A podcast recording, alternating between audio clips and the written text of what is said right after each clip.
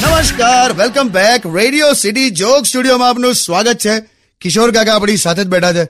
શું કરો છો? શું જુઓ છો? લા ટીવી પર જો આ ગણેશ ઉત્સવનું કંઈ આવતું જ નહીં. લા જે ચેનલ ફેરવું ને સુપ્રીમ કોર્ટના ચુકાદા વકીલના ઇન્ટરવ્યુ ને એવું બધું દેખાય છે. નેતાના ભાષણ. એ પણ એક તહેવાર જ ચાલે છે આપણા હિન્દુસ્તાનમાં. પણ વકીલ એટલે વકીલ હા બાપુ? મેં પહેલા કીધું તું ખબર છે? કે સારો વકીલ હોય ને એ કાયદો જાણતો હોય. પણ એક્સલન્ટ વકીલ હોય ને એ જજને હું જાણતો હોય. લાયા લાયા. અને આમ જેમ ડોક્ટરનો છોકરો ડોક્ટર થાય નેતાનો છોકરો નેતા થાય એમ મોટા ભાગે વકીલનો છોકરો વકીલ જ થાય. હમણાં એક કિસ્સો સાંભળ્યો મેં. દીકરો અને બાપા બંને વકીલ.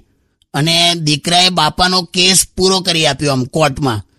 તો બાપાએ લાફો મારી દીધો પેલાને કાઢી મૂક્યો છોકરાને. કેમ એવું? છોકરાએ એ જ પૂછ્યું કે મેં યાર મેં પપ્પા તમારો કેસ પૂરો કરી આપ્યો અને તમે મને લાફો માર્યો? તો બાપા કે નતો કરવાનો.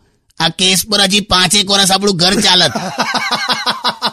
અને નેતાઓનું પણ એવું જ છે ભાઈ. હમણાં એક જસ્ટ મેરિડ કપલ હતું ને એમ તાજા તાજા પરણેલા છોકરા છોકરી. તે નેતાને પગે લાગ્યા. તો છોકરો કે અમે જસ્ટ લગ્ન કર્યા છે અને આ મારી વાઈફ છે. તમે એને કે આશીર્વાદ આપો. તો પેલો નેતા કે હું નેતા છું કે? આશીર્વાદ ના આપું ઉદ્ઘાટન કરું કે તો માર્યો પેલા છોકરાએ stay tune with Kishore Kaka only on radio city 91.1 Only on Radio